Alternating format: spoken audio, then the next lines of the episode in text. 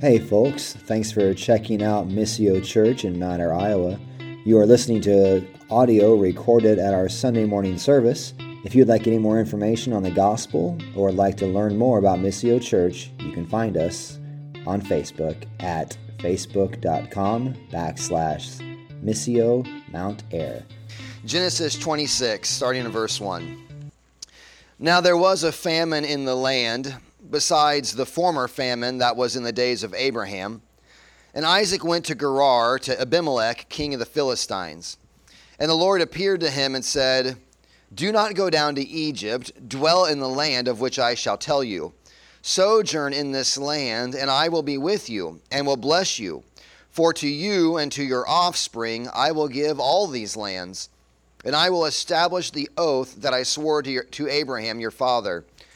I will multiply your offspring as the stars of heaven, and will give to your offspring all these lands, and in your offspring all the nations of the earth shall be blessed, because Abraham obeyed my voice and kept my charge, my commandments, my statutes, and my laws.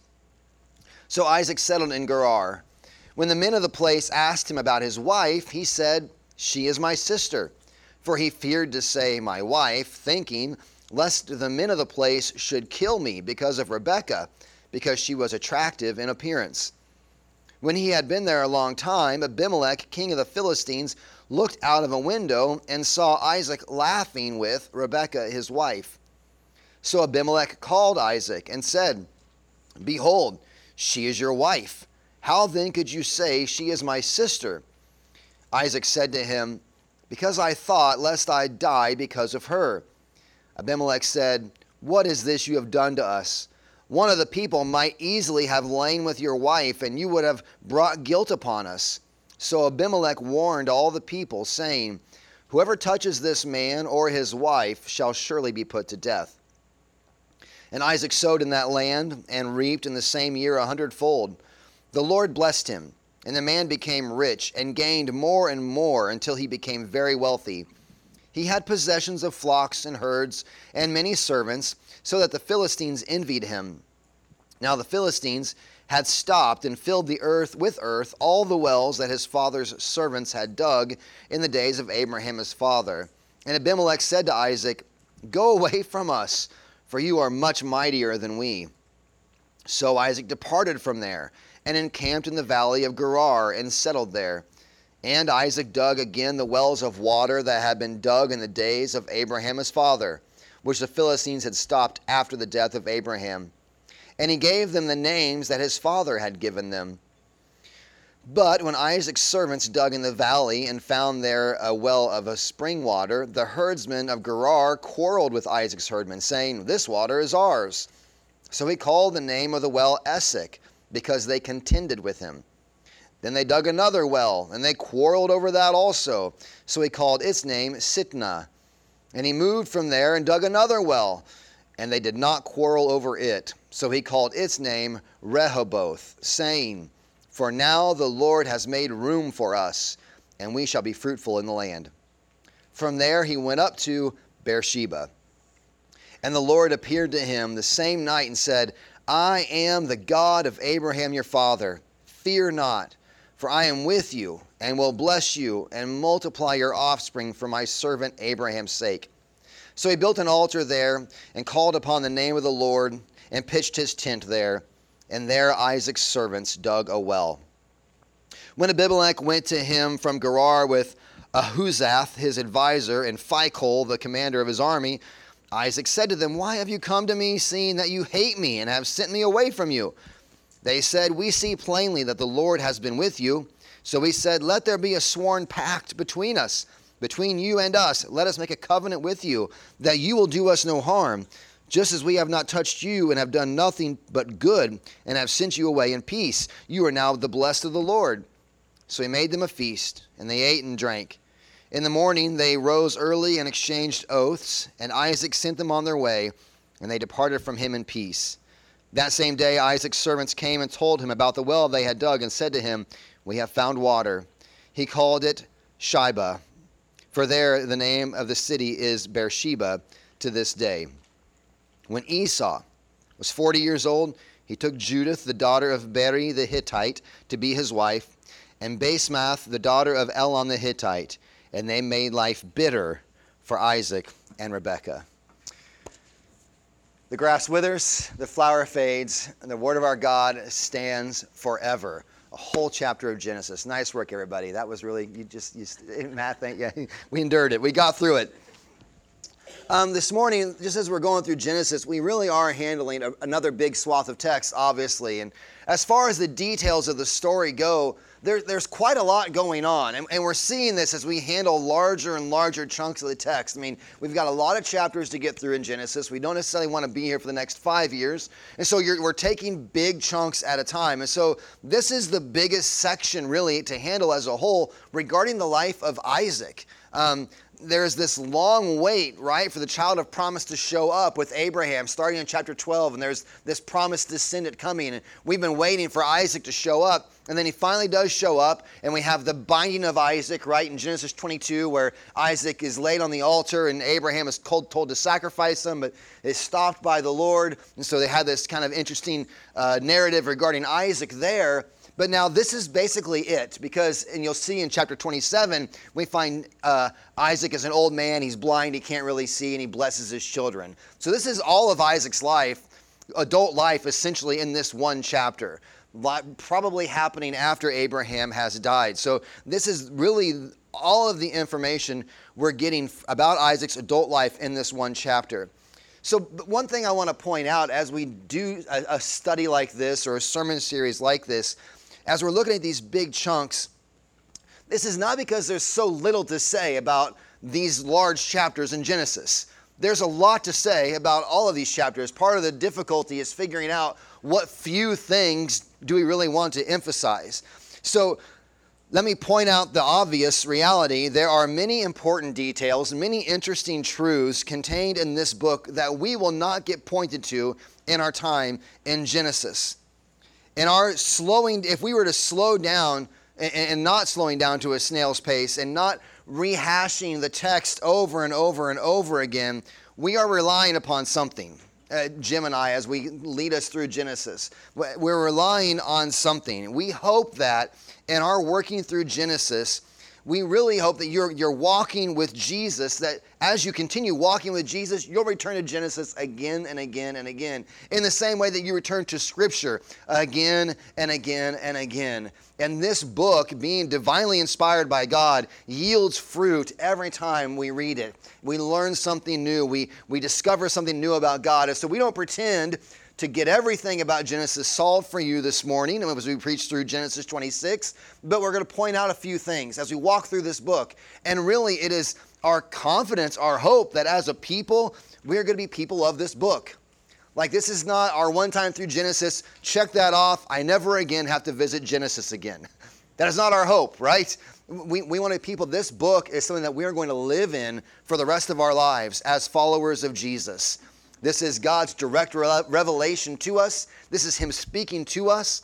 It has ultimate authority over us. So every day of our lives really is lived underneath and, and in this book. This is a book that we are to be lived in. So just quickly, Clint, I got, I got a resource. There's, there are resources. If you just come in these doors and sit down here, there's a whole world of missio you don't know about in the, in the foyer.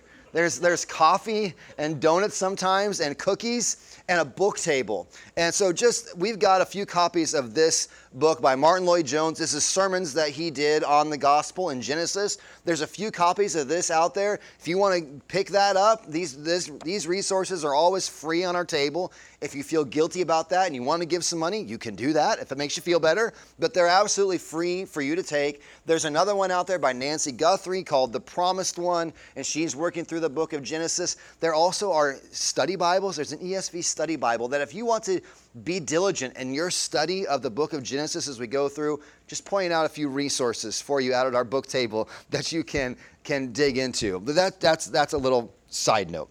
So, as we look at these events in the life of Isaac, four things we're going to notice out of the text. The first is that we want to notice the, the, big picture of what God is doing. He's really restating his promises to Abraham down to Isaac. And this, since chapter 12, chapter 15, right, we have this big Abrahamic covenant where the, the animals are laid out and God promises land and, and lineage. Like he, he makes these promises that he's going to have offspring that's going to bless the nations.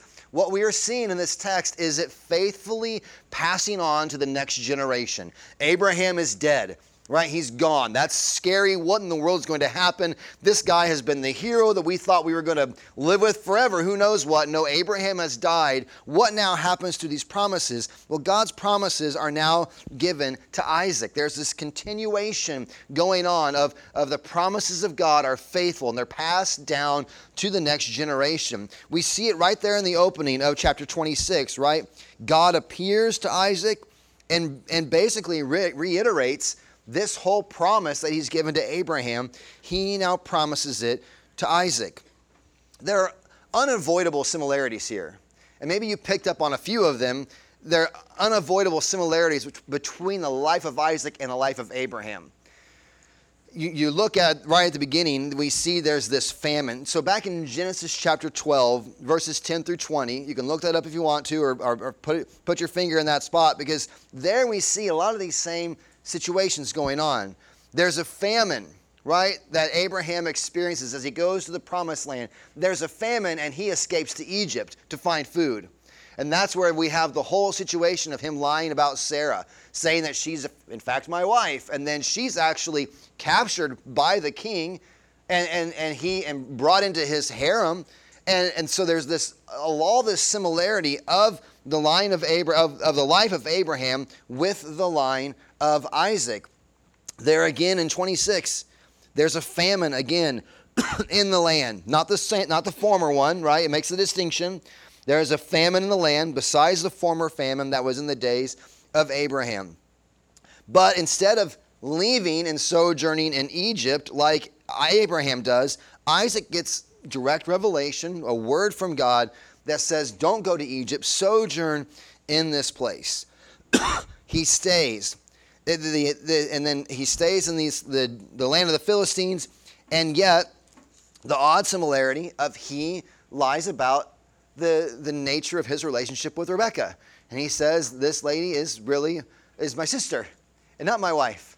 And it's like, again, are you for, why we only have one like excuse to make? And evidently, this is just it's a re, it's a repeat of the father's sin, the father's folly upon his children. Fathers, take upon yourself that what you want to, to take. Like I, I doubt Abraham sat down and taught Isaac. Here's how we handle our wives in foreign countries. We say they're our sisters. I don't think he did that, but I mean there is something about the, the way that you live your life is is passed on to the next generation. There's a, there's a cautionary tale there that we're not going to spend much time of. But of the commentaries that I read, there's a few reasons why I think this similarity exists between the life of Abraham and the life of Isaac. Because, because the writer of Genesis, Moses, is putting these things down. He's emphasizing these things. Why, why are these the things that he emphasizes?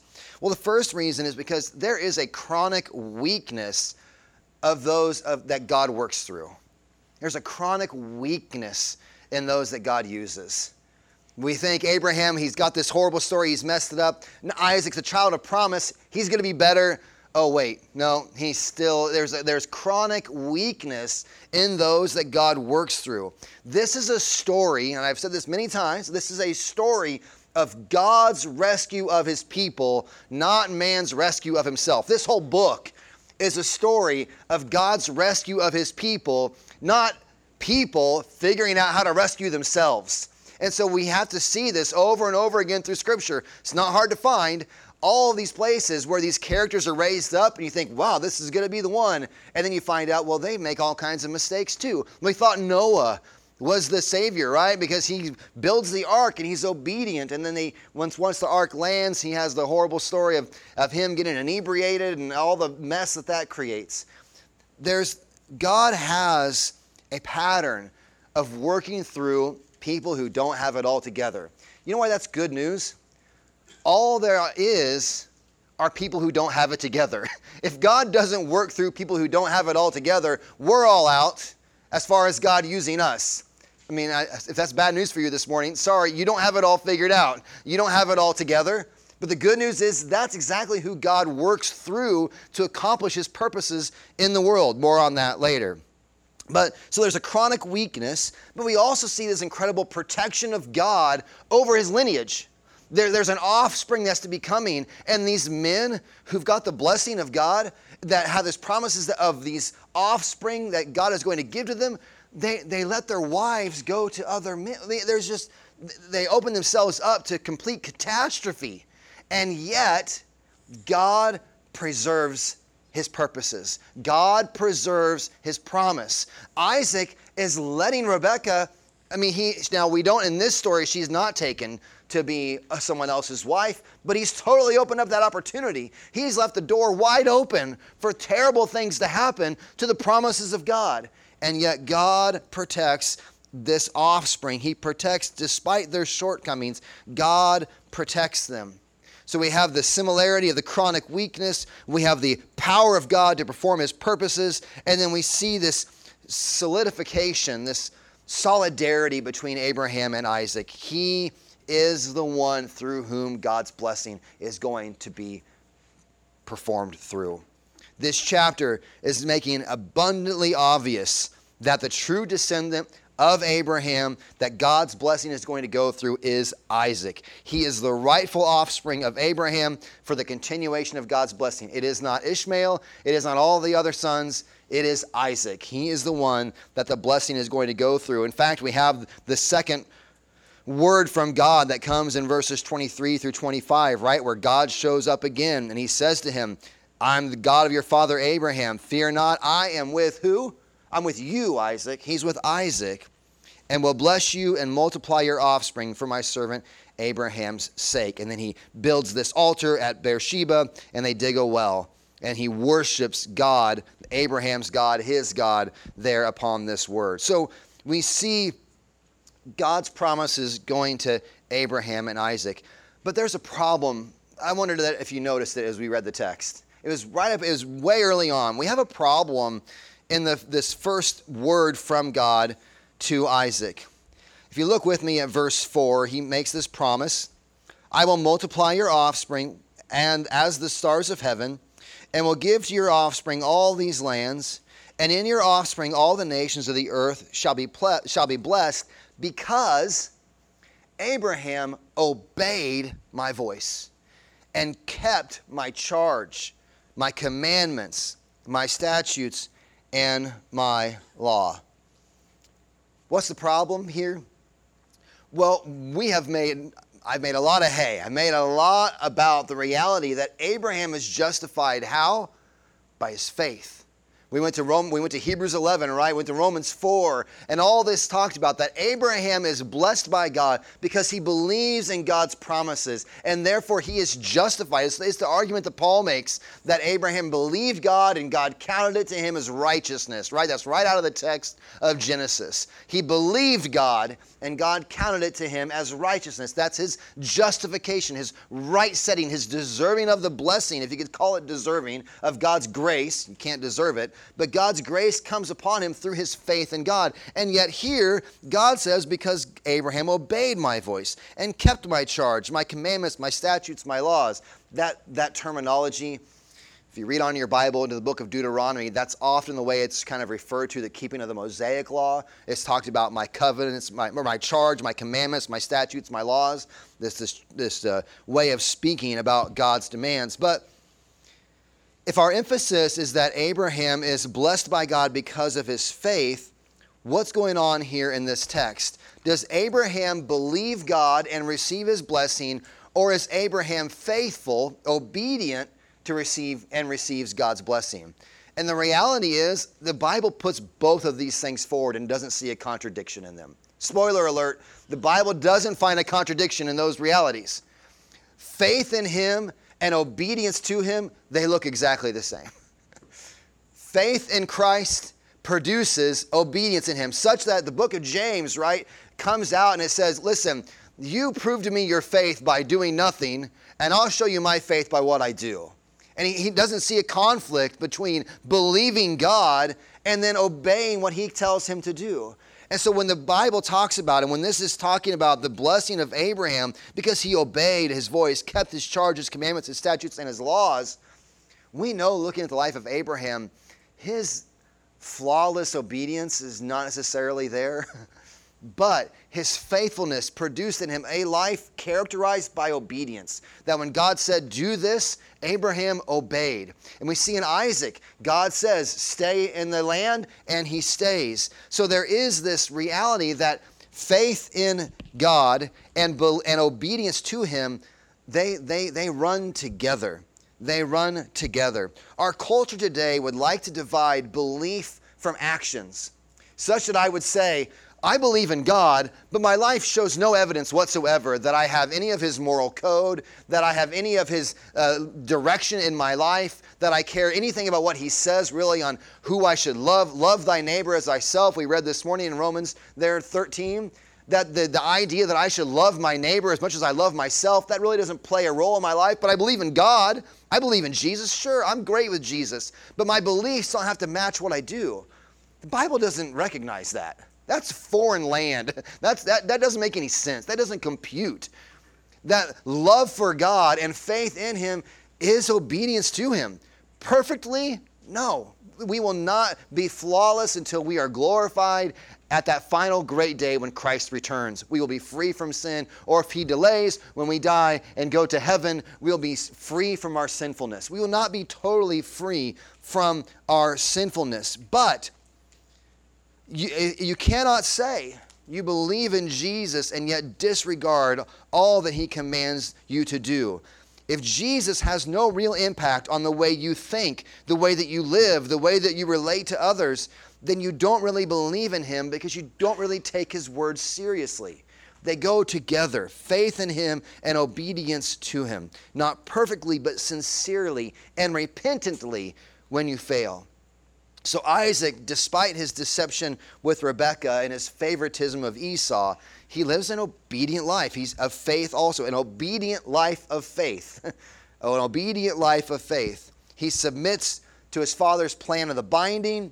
He prays for Rebekah's conception last chapter. Instead of taking on a concubine, he prays for Rebekah. He sojourns in the land as God commanded him to. He builds an altar and he remembers the Lord in all of his successes. So we see this passing on of the blessing, we see the reality that faith in God looks like obedience to God. Not perfectly necessarily, but faith in God produces obedience to God. But however, as we're going to take another chunk of this text here, the blessing of God does not guarantee your popularity with the world. The blessing of God does not guarantee, I have a typo and Tony just copied and pasted that the blessing of God does not guarantee you popular. Uh, I guess guarantee you. I guess there we go. Guarantee you popularity with the world. I, that could be you or your. But the blessing of God does not guarantee your popularity, or does not guarantee you popularity with the world. And what we see in the life of Isaac is a lot of struggle and strife. He's got the blessing of God, and they even recognize you're blessed by God, but get away from us. and they and they fill they fill his wells full of dirt and they, and they, they, they try to they drive him away. Yeah, it's clear that it's clear that God is with you, but I don't want nothing to do with you. I, I, they're doing their own thing. They don't want anything to do with Isaac. The people living around Isaac don't like him or his blessing. They drive him away. And this is why it is foolish for the people of God to get caught up in the cares and the concerns of this world. If you plan to trust Jesus and to serve him and to live a life of obedient faith, do not think that the world will line up to celebrate you. They may tolerate some of the social impulses that you have love for others, care for the poor and the downcast, but that's about it. This is why Jesus said in the Sermon on the Mount, right? We preached on that oh, I don't know, a long time ago. Matthew 5 11 says, Blessed are you when others revile you and, and persecute you and utter all kinds of evil against you falsely on my account. Who is that? That is the world living in response to those who would follow Jesus. We see it in Isaac, we see it all throughout Scripture, we see it in the early church. That love for Jesus will not produce for you popularity with this world. Thus, we cannot bank our following of Jesus on how popular it is with those around us. 1 John 3:13 says, "Do not be surprised, brothers, if the world hates you." Why? Because we are serving different masters. If you seek to honor God with your sexuality, you will not be celebrated by the culture. If you promote things like marriage between a man and a woman, you will not be celebrated by your culture. If you celebrate gender realities, you will not be celebrated by your culture. If you, if you celebrate and honor truth, as God has made us imago Dei in his image, you will not be honored in this culture. If you say uh, a sexual relationship between a man and a woman is to happen only in the context of marriage, you'll not be celebrated by your culture. But this is how we honor God. If you seek to honor God with your financial choices, you'll not be celebrated by the culture. If you seek to honor God by loving those who cannot pay you back, the world will not celebrate you. If you seek to honor God by prioritizing His Word, prayer, and fellowship with other believers, the world will not celebrate you. Why are you busy on that night? What do you why are you taking time to pray? Why are you quoting scripture? Why are you why are you here on a Sunday morning? Don't you know there's coffee in a newspaper and maybe London football is that done? Can that be done? I don't know. Maybe London football to watch? I'm not sure. Does anyone know? Is there London football today? There is. Okay, so I didn't even know. Why are you here? Your, your, your culture will not celebrate you. But if you love him and trust him, you will seek to serve him regardless of the cost. So, three points. Here's one really big idea, though, at the, as we get through the life of Isaac. What do we notice in this one chapter in the life of Isaac? He's such just an ordinary dude. And one of the comments that I've heard about Isaac is he's kind of just a, he's just filler. like, Abraham's amazing and awesome.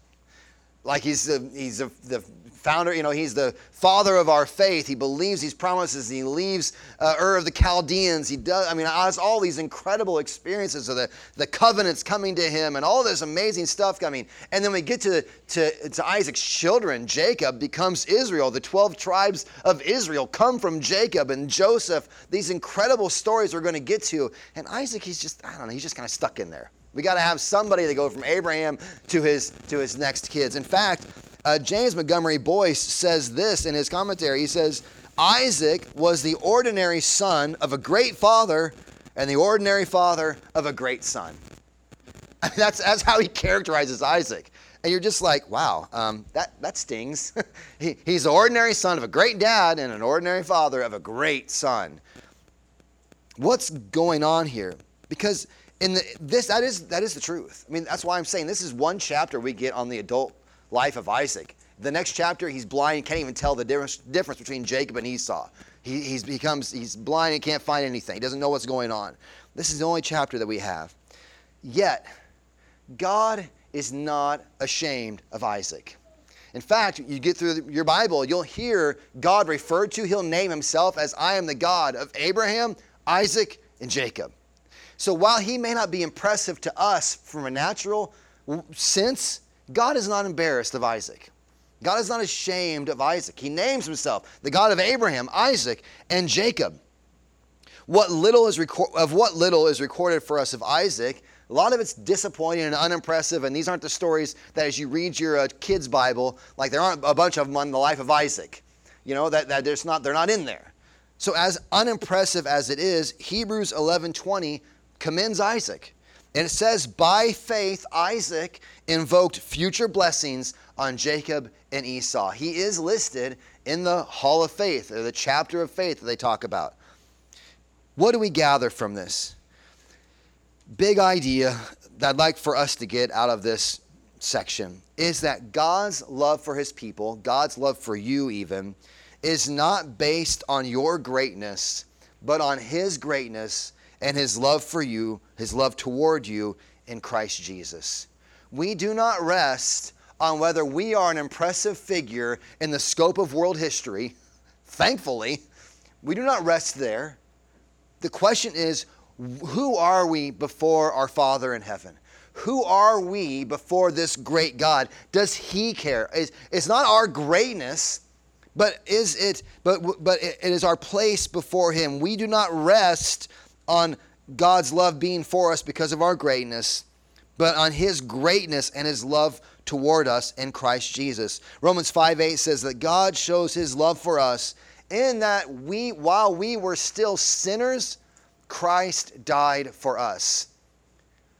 Just, Christ doesn't die for the great, He dies for sinners. He dies for the needy. He dies for those who need the help, not those who have elevated themselves in greatness that they might impress God and He might reach out and rescue them. He, he, that is not the way God works as unimpressive as Isaac may be in this scope of all these impressive figures, it is not greatness, Isaac's greatness that matters to God. It is God's love for him that, it, that produces the life of Isaac. He is banked not in his greatness, but in God's mercy and grace towards him.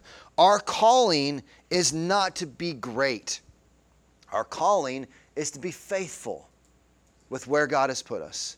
Our calling is not to be great, but to be faithful. And this is great news because in our fallen condition, we convince ourselves that our only value, our value is only equal to our greatness in whatever metric we put it in. Our value is only as high as whatever metric of, of value that we think or we designate as important. We're only valuable if we're really good at our jobs, maybe. Maybe we, we make a lot of money. Maybe we're our bank, we, we provide for our family, we do a good job, we work hard, and so therefore my value is based upon my greatness. Now, and I, I make more money maybe than the people around me. So my value is found there. Or maybe my value is found, I'm a really good spouse. Like I'm kind of messing up a lot of things, but my wife or my husband, you know, they're really well taken care of, they're happy, we love each other, whatever. Maybe as a parent, I'm only successful or valuable as great as I am at raising kids. And if I can get kids that are just killing it in all these areas, then I must be really valuable because look at my greatness at what I've produced coming up behind me. Maybe we we, we think of ourselves as valuable if we are great in the eyes of our community. Do you have a high status in our thriving metropolis? You know, do you have high status and therefore that makes you really valuable? Or as kids, we begin to think we're valuable maybe if we are good at academics I, I get good grades, and, and my, my schools impress me, and they put me on a dean's list. And therefore, because I do great things in comparison to my other classmates, I now have value. Or maybe it's in sports. If, I, if I'm a starter, or if, I, if I, I, I break records, or on the whatever, on whatever sport I'm, I'm uh, pursuing, if I have greatness there, then I have value. And this is what the world system tells us, right? This is coming at us from every angle. If I'm popular in my school, Maybe if I make homecoming candidate, or maybe even queen or king, or and no offense to those of you maybe were homecoming kings and queens, I guess. Sorry. but but is that where our value and our worth is found? No.